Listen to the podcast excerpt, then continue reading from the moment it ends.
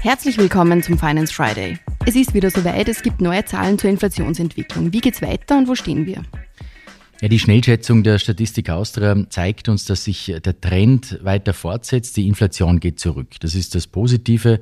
Ganz konkret ist die Inflation im Juni um einen weiteren Prozentpunkt auf acht Prozentpunkte gesunken, in der EU-Definition sogar auf 7,8 Prozentpunkte. Das ist sehr erfreulich, denn das ist der niedrigste Wert seit einem Jahr, um drei Prozentpunkte niedriger als noch im Jänner. Und trotzdem muss man ehrlich sein und eines auch klar benennen, auch wenn der Trend positiv ist und die Entwicklung zwar in die richtige Richtung geht, ist der Wert nach wie vor natürlich zu hoch. Expertinnen und Experten sagen uns allerdings, dass sich dieser Trend Gott sei Dank fortsetzen wird, der Trend nach unten, und sich die Inflation von Jahresbeginn bis Jahresende in etwa halbieren wird.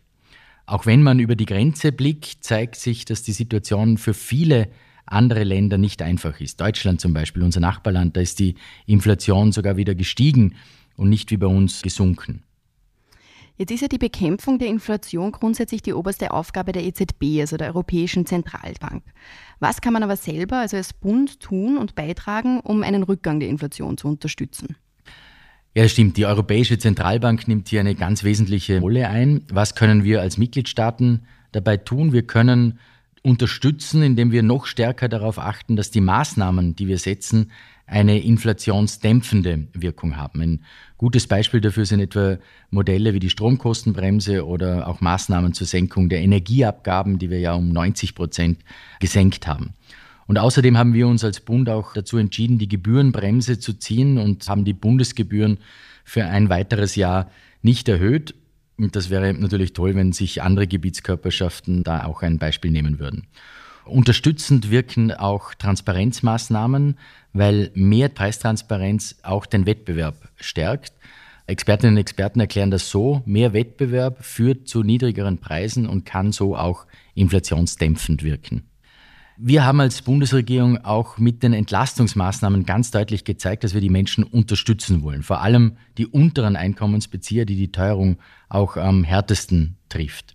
Das ist uns gelungen, das bestätigt uns ja auch der Budgetdienst des Parlaments. Was die Lohnrunden betrifft, darf man zuerst einmal nicht vergessen, dass ich als Finanzminister nicht für Kollektivvertragsverhandlungen zuständig bin. Das ist Sache der Sozialpartner. In die Lohnrunden werde ich mich auch sicher nicht einmischen, das ist, glaube ich, ganz klar. Aber, das ist mir schon wichtig zu betonen, wir haben alle eine Gesamtverantwortung, die Inflation nicht weiter anzuheizen. Insofern ist, glaube ich, meine Aussage durchaus nachvollziehbar. Hohe Lohnabschlüsse sind auf der einen Seite zwar gut für die Kaufkraft, die ist in Österreich sehr, sehr hoch, aber sie haben natürlich auch auf der anderen Seite Folgeeffekte wie beispielsweise höhere Arbeitskosten. Und das ist übrigens auch nicht nur meine Meinung, diesen Befund teilen auch viele Expertinnen und Experten.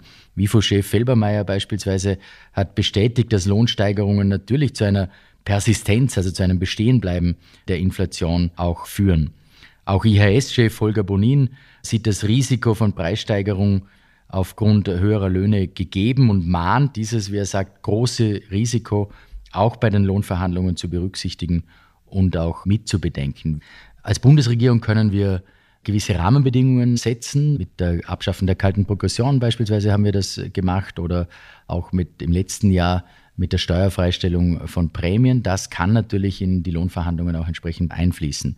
Und was auch mitbedacht werden muss, eben jetzt greift die Abschaffung der kalten Progression. Nur ein Beispiel, während eine Bruttolohnerhöhung in der Höhe von 7 Prozent früher nur 5 Prozent mehr an Netto eingebracht hat, sind es jetzt 7 Prozent mehr Netto.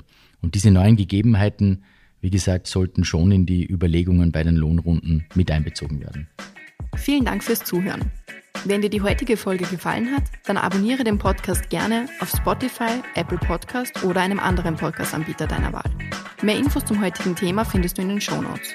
Für tägliche Updates zur Arbeit der Finanzverwaltung und aktuellen Themen folge uns gerne auf unseren Social-Media-Kanälen.